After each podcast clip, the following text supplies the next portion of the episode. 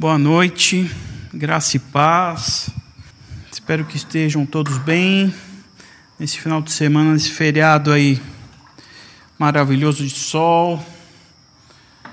Eu sei que tem algumas pessoas viajando, espero que estejam todos se cuidando. Eu queria convidá-los a abrir a Bíblia em Lucas, capítulo 14.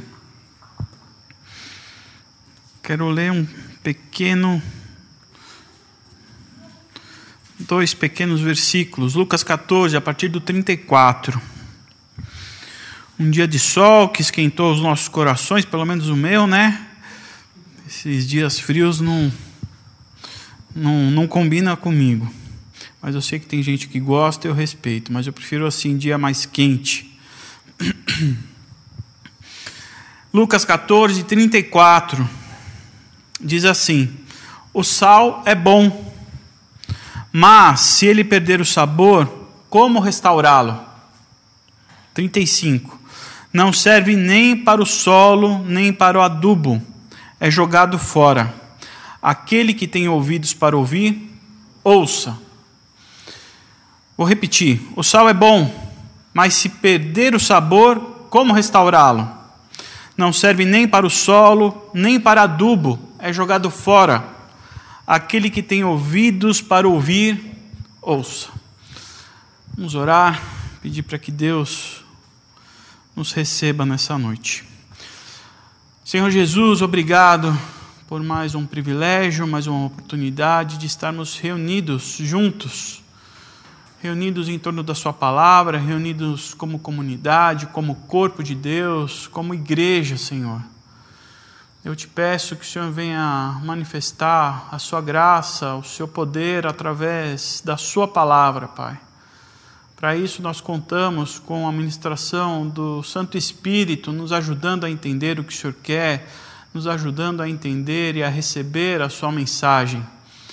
Para isso eu peço que o Senhor trabalhe nos nossos corações, para isso eu peço que o Senhor trabalhe na nossa mente, para que a gente receba essa palavra para que a gente tenha os ouvidos abertos, para que a gente possa ouvir com a mente e com o coração. É em nome de Jesus que nós te pedimos. Amém.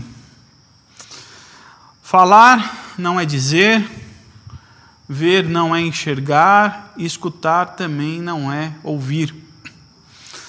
Ouvir, ouvir talvez seja uma das grandes qualidades, ou a qualidade mais importante para todos nós.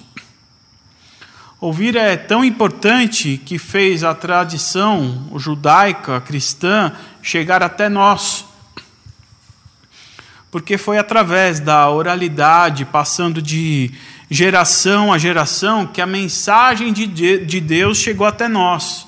Se nós temos uma Bíblia na mão aqui hoje, é graças à oralidade dos patriarcas, que foi passando de geração em geração até que fossem copiados e compilados nos livros que nós chamamos de Bíblia. Foi porque um homem ouviu que Deus manteve diálogo com os homens. Deus fez isso através da criação.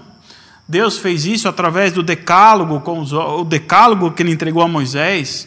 Deus fez isso através de Jesus, através da escuta. Há outras coisas que também nos falam e que nós escutamos. Os nossos sonhos falam e nós ouvimos. As nossas necessidades falam e nós ouvimos. As nossas inseguranças falam e nós ouvimos. O que cabe a nós é escolher o que ouvir. Afinal, nós escolhemos as músicas que nós gostamos de ouvir. E os conselhos que os amigos nos dão, a quem nós confiamos, nós também escolhemos. Acima de tudo, ouvir é uma forma de intimidade, de familiaridade, de convívio. Porque gostamos, nós ouvimos. Porque nós temos interesse, nós ouvimos. Porque confiamos, ouvimos porque amamos, ouvimos. Jesus, ao longo do seu ministério, sempre disse Quem tem ouvidos para ouvir, ouça. E eu escolhi esse texto em Lucas, que também tem em Marcos e Mateus, porque aqui ele diz: quem tem ouvidos para ouvir, ouça. E ele sempre diz isso, ou dizia isso, para chamar a nossa atenção, a chamar a atenção dos seus ouvintes e a nossa atenção para aquilo que ele considerava importante, para aquilo que é, fosse ouvido com o coração e para que as nossas mentes e corações fossem transformados. E o meu desejo nesta noite é que disso, que os nossos corações e as nossas mentes possam ser transformadas pela palavra de Deus que a gente vai ouvir. Bom é o sal, é o que disse Jesus. Bom é o sal. E é muito interessante como ele usa o sal para ensinar. Porque o sal era um elemento muito farto na região. Isso por causa do Mar Morto. O Mar Morto tem um alto índice de sanilidade. Para que a gente tenha uma ideia do quanto o sal morto, o Mar Morto tem de sal, ele tem quase 100 vezes mais sal que a média dos oceanos. 100 vezes mais. Bastava o Mar Morto abaixar, dar uma secadinha, que o sal já ficava disponível em abundância para todos. Então o sal é rico para aquela cultura, o sal é evidente para todo mundo. Quando Jesus usa o sal como símbolo da vida cristã, não só usa pela sua abundância na região, mas também porque o sal possui características muito valiosas. Na Palestina de Jesus, que também pode servir para os nossos dias, o sal tem pelo menos três usos característicos. O sal foi um dos primeiros elementos utilizados para se conservar. Sem o sal, os alimentos apodreciam, a comida, a, a, a, os alimentos apodreciam e se estragavam. Já com o sal, era possível se manter a frescura da conserva, através da conserva. Uma outra característica do sal é para realçar realçar o sabor da culinária. E a gente bem sabe o quanto o sal torna a comida mais saborosa, evidenciando todas as características, todos os gostos que tem um alimento. É muito ruim a gente provar um prato sem sal, perde o sabor.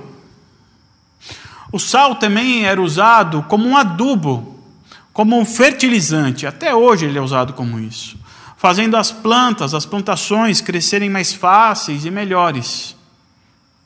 E Jesus, como um bom contador de história que era, utilizava desses conhecimentos comuns da cultura dos seus ouvintes sobre o sal para nos deixar uma palavra de muita sabedoria. E ele nos provoca, dizendo: o sal é bom, mas se perder o sabor, como restaurá-lo? Nessas palavras que Jesus profere, nessas palavras sábias de Jesus, o que ele está nos provocando e aquilo que ele está nos chamando é nos comunicando responsabilidades, nos lembrando sobre o nosso papel na humanidade como filhos de Deus. E eu gostaria de lembrá-los algumas coisas a respeito disso. E a primeira coisa que eu gostaria de lembrá-los é que nós vivemos no mundo pós-tragédia, como a Letícia leu aqui no começo do culto. Nós vivemos no mundo pós-tragédia, que o propósito de Deus quanto à criação foi interrompido por conta da nossa rebeldia. E viver no mundo pós-tragédia é viver em meio ao caos.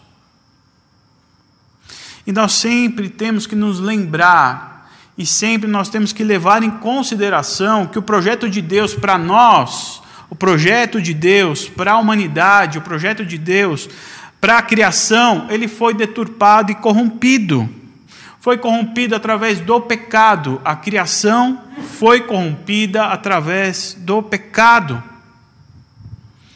Éramos para estar vivendo em plena harmonia, em plena paz, em plena união, sem divisões, sem brigas, sem doenças, coronavírus, sem morte.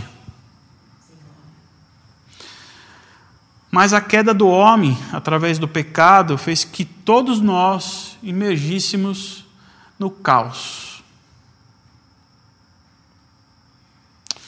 Mas, pela graça de Deus, ele providenciou um plano de resgate. Um plano de resgate pela tragédia que nós causamos. E esse plano de resgate vem através de Jesus. Jesus é o plano de redenção e de resgate de Deus para nós. E é por isso que Jesus veio. O Deus que se fez um de nós, um homem modelo, o protótipo perfeito da criação, veio para nos resgatar, veio para nos redimir. E Jesus, aqui encarnado, em meio a nós, na terra, ele cumpre o seu plano. Em meio a nós, Jesus morre. Ele morre para aplacar a justiça de Deus. Nós, agora, não somos mais devedores pelo que nós fizemos. Jesus ressuscita. E quando ele ressuscita, ele vence a morte. A morte não é mais um fim para mim, nem mais para você. A morte é apenas um, um passo a mais para um novo céu e para uma nova terra que nos aguarda. O Espírito Santo é derramado em nós como parte dessa, desse resgate, desse plano para nos resgatar. E o reino de Deus é finalmente inaugurado, começando uma nova era, que tem por objetivo a restauração da criação. Não só, não é só para a gente esperar quando nós vamos para o céu que nós vamos experimentar do reino. Aqui agora nós já vamos conseguir experimentar disso através da igreja de Jesus Cristo, pelo poder do Espírito Santo, nós sim vamos experimentar e já estamos experimentando. E por último, para completar o plano da salvação e do, resgate, nós estamos aguardando a volta de Jesus Cristo, que finalmente vai completar a obra. Entre o derramado do Espírito Santo, que aconteceu lá em Pentecostes, e a segunda vinda que nós estamos esperando de Jesus, a gente tem que lembrar que o mundo ainda continua sendo um mundo pós-tragédia. Um mundo que ainda jaz no maligno. E é por essa razão que Jesus nos chama, Jesus nos chama para a responsabilidade de cumprirmos o papel de sermos cooperadores de Deus em meio ao caos. É um chamado para que sejamos sal no mundo pós tragédia. Isso nós não devemos nos esquecer. A segunda coisa que eu gostaria de lembrá-los é perguntando. Tem os bichinhos aqui, eu vou brincar de matar eles, tá? É o siriri, não, não precisa não, precisa não, precisa não. A segunda coisa que eu gostaria de lembrá-los é fazendo uma pergunta: por que você vive? Qual a razão do seu viver? O seu modo de viver condiz com o propósito de Deus para a redenção da criação? Porque nessa mesma parábola contada por Jesus, relatada por Mateus no Sermão da Montanha, Nela, Jesus afirma que nós somos sal da terra. Talvez lá a parábola seja mais conhecida pelo que, pela frase somos sal da terra e luz do mundo. Jesus está afirmando que nós somos sal da terra. Ele não diz que um dia nós seremos sal da terra. Ele não diz que um dia poderemos ser sal da terra. Ele diz que nós somos. Nós somos o sal da terra. Essa afirmação significa dizer que possuímos propriedades específicas, especiais, que temos características que conseguimos fazer diferenças, que somos pessoas que alcançamos através da nossa influência, que somos pessoas que nascemos para não viver pelo acaso. Quando Jesus diz que o sal é bom, é para chamar a nossa atenção pela maneira ou ao modo em que nós estamos vivendo. É como se ele estivesse nos dizendo: olha, o sal é bom, e vocês são como, como sal. Vocês possuem, possuem características da multiforme graça de Deus e por isso conseguem fazer muitas coisas. Mas do que jeito vocês estão vivendo? Vocês estão prestando atenção? Estando sendo sal, cooperando comigo para restaurar a criação? Porque se vocês não estiverem vivendo dessa forma, vocês não vão servir para mais nada, nem para o solo e nem para o adubo. E assim é o sal. Somos como sal temos propriedades que fazem a diferença. Somos sal da terra e fazemos a diferença conservando. Olha que interessante. A, a, a, o sal faz a diferença porque conserva. E eu estudando um pouco, eu descobri aqui John Stott falando sobre isso e eu quero ler para vocês. Ele diz assim: Nós, como sal, temos que ficar, desculpa, nós, como sal, não temos que ficar nas dispensas eclesiásticas. Não podemos ficar nas dispensas da igreja. Nosso papel é esfregar o sal na comunidade secular assim como o sal é esfregado na carne para que não apodreça. Mas sabe o que acontece? Quando a sociedade apodrece, temos a tendência de nos escandalizar, reprovando o mundo cristão. E ele continua: Não deveríamos antes reprovarmos a nós mesmos? Como acusar uma carne fresca de apodrecer se ela não pode fazer nada? Quando a grande questão é: onde está o sal?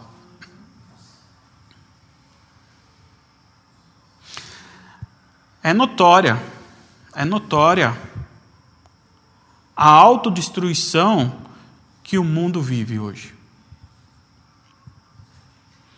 Talvez uma das causas do nosso isolamento, da nossa reclusão, seja em função da nossa autodestruição.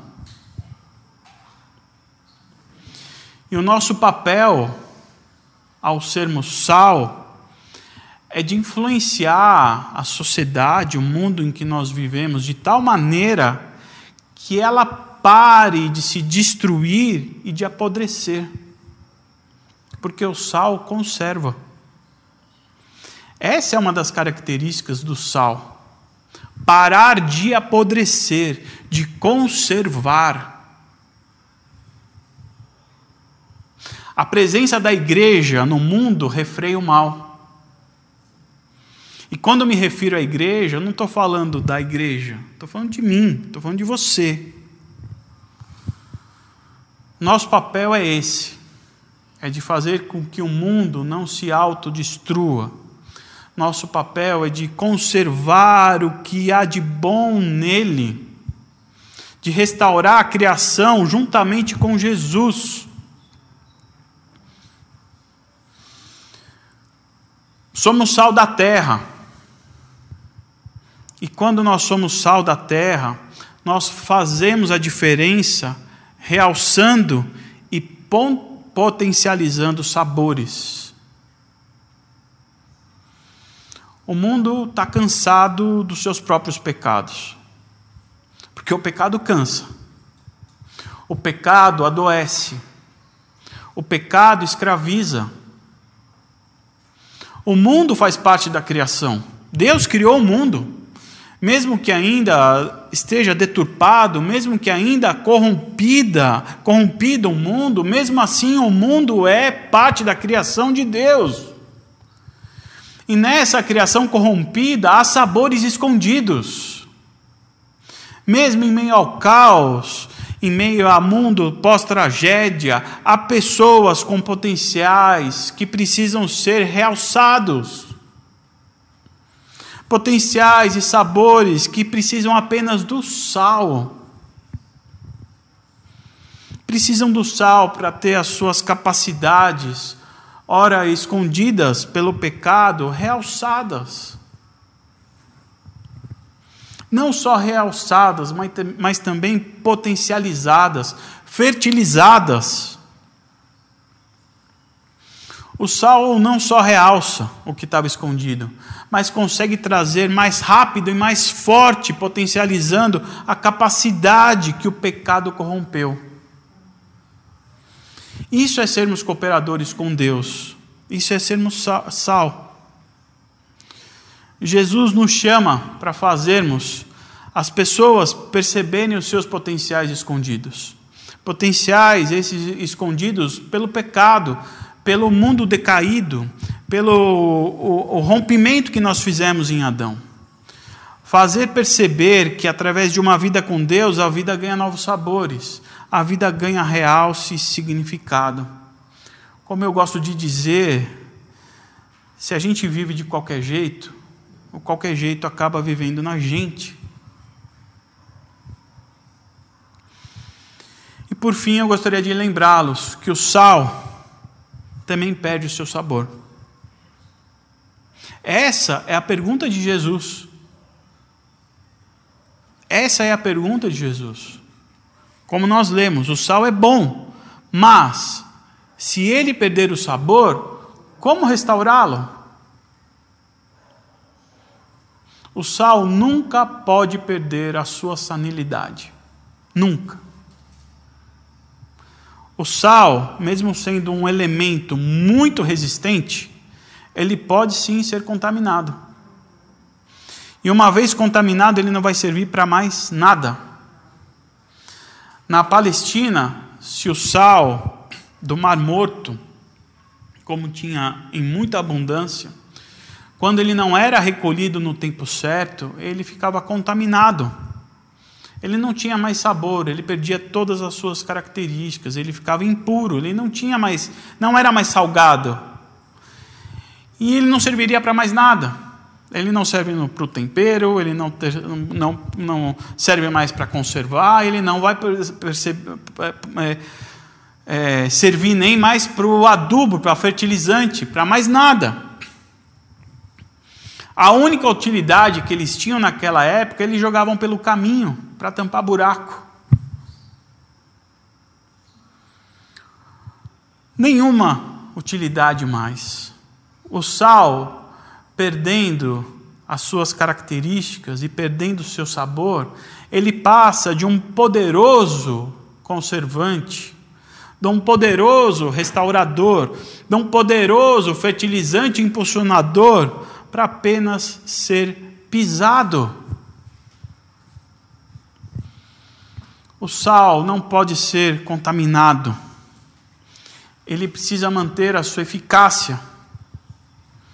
E para o sal manter a sua eficácia, ele precisa se conservar à semelhança de Jesus Cristo.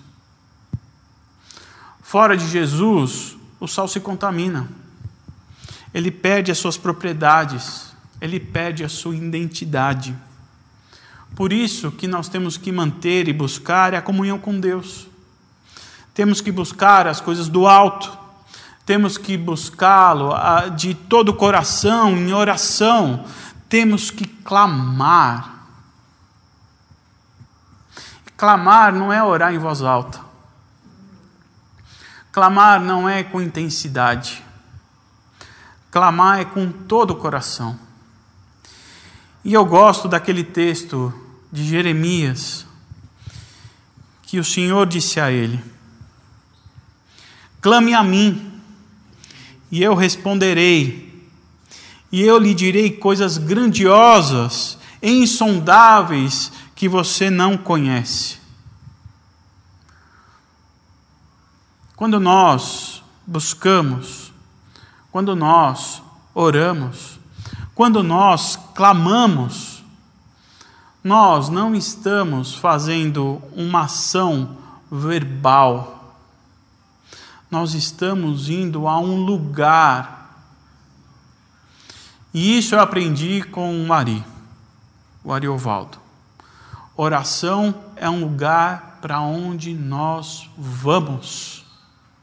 É um lugar e quando a gente chega nesse lugar e o Senhor se faz presente, Ele nos revela coisas inimagináveis, coisas que nós não conhecemos e ainda nem experimentamos e nem sabemos.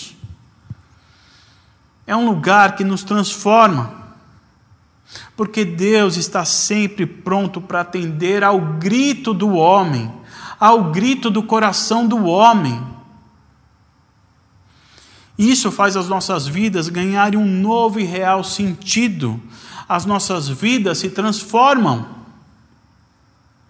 E a Bíblia nos oferece tantas, tantas histórias de transformação que é muito fácil você achar pessoas que chegam nesse lugar e são transformadas, que têm os seus nomes mudados. Jacó em Israel, Saulo em Paulo, Simão em Pedro vidas transformadas, porque chegaram num lugar e conheceram coisas que jamais puderam experimentar, que mais que jamais puderam imaginar. Vocês imaginam Saulo sendo Paulo? Pega uma história e pega outra, são contraditórias. Não são iguais. Pedro acovardado, no, nas vésperas da morte de Jesus, Pedro, em Atos dos Apóstolos, valente, curando todo mundo. Clame ao Senhor e tenha essa experiência que as coisas espirituais só podem ser discernidas espiritualmente. Não dá para racionalizar isso. Clame ao Senhor, clame e pare para ouvir a Deus. Pare para ouvir a voz do Senhor. Porque quem tem ouvidos ouve. Quem tem ouvidos, ouve. E eu termino dizendo que ser sal é você ser um verdadeiro discípulo de Jesus, um seguidor genuíno, influenciando, fazendo a diferença em todos os lugares na família, na escola, no trabalho, na sociedade, no mundo. O sal é bom quando ele influencia o meio onde ele está. E a vida seria impossível sem o sal. É isso que Jesus diz para a gente lá no Sermão da Montanha. Somos o sal da terra. Nós damos propriedade à terra, nós conservamos a terra, nós fertilizamos a terra. Somos aqueles que fazemos a diferença, aqueles que dão sabores ao mundo vocês já imaginaram isso? Que nós, Jesus está nos chamando de sal, porque nós fazemos a diferença no mundo. Ele diz que nós somos o sal da terra, dessa terra, porque nós fazemos a diferença. Você aí na sua casa, onde você estiver, você pode fazer diferença onde você estiver, porque nós somos sal do mundo.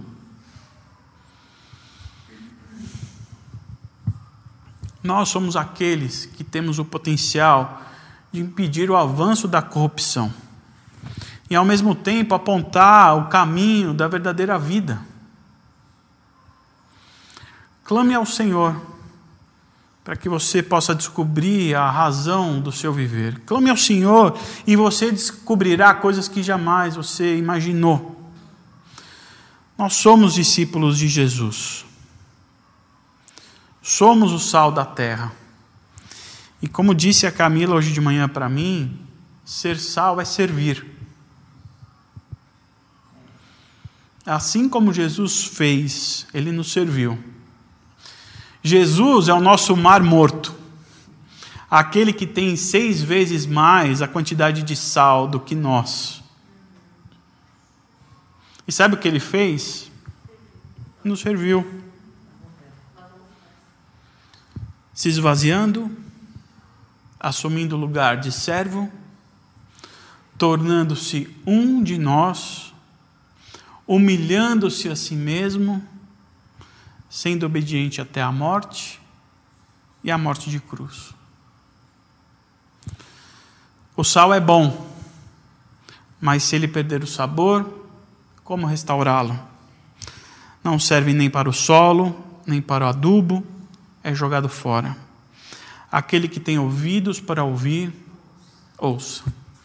Que o Senhor toque no seu coração, para que você ouça a palavra de Deus. Tia, vem orar. Amém.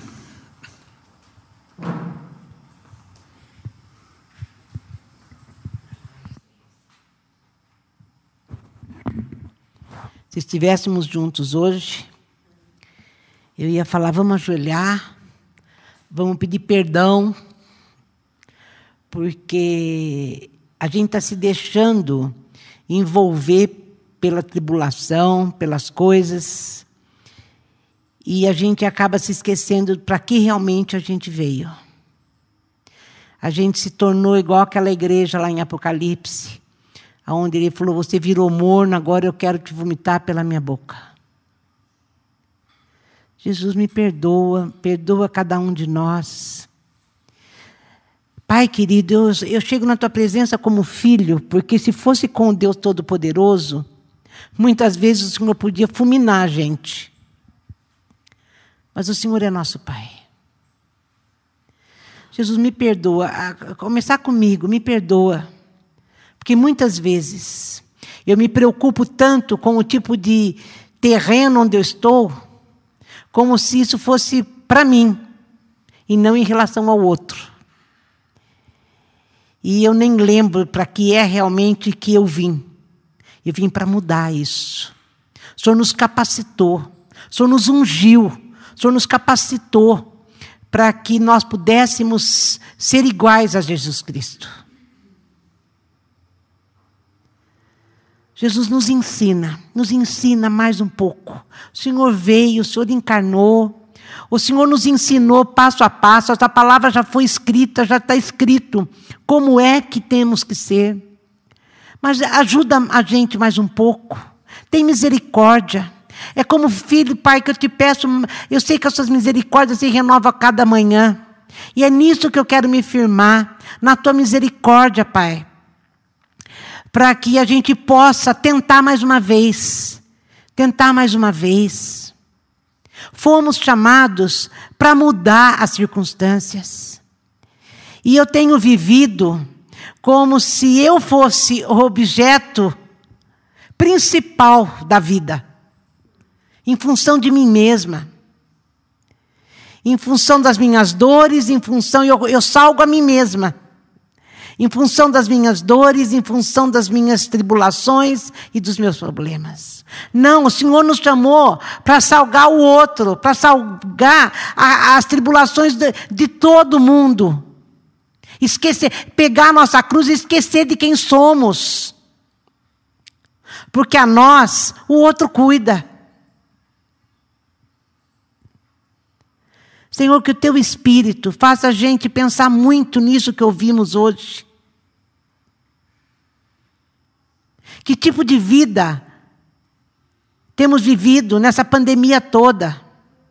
O que, que temos feito para melhorar a situação na nossa comunidade? Que, o que, que temos falado para um, para outro? Senhor, às vezes a gente vai num supermercado e o que a gente vê é cada um ainda bravo com o outro porque o outro está tomando muito espaço ali na fila. Ao invés, Senhor, da gente ter uma palavra de esperança, uma palavra de que é possível viver de outro jeito. Somos teus filhos e queremos ser reconhecidos como isso, mas para isso nós temos que ter vergonha na cara e tirasse qualquer jeito de dentro da gente. Senhor, louvado seja o teu santo nome. Louvado seja o teu santo nome. É Pai nosso que está no céu. Santificado seja o teu nome. Pai nosso, Pai nosso. Obrigada, Jesus. Obrigada, Jesus. Mais nada, Fábio?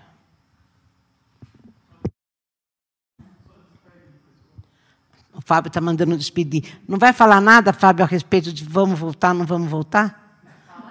Eu não sei. Nós não sabemos, gente, na realidade, o que é que nós vamos fazer.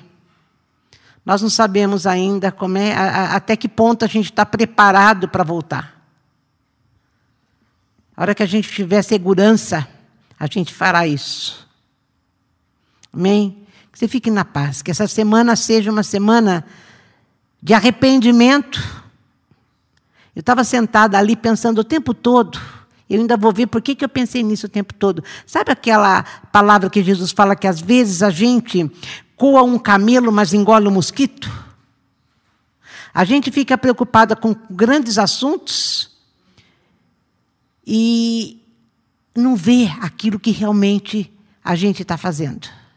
E acaba engolindo e se perdendo por causa de uma coisinha só. Fica com Deus.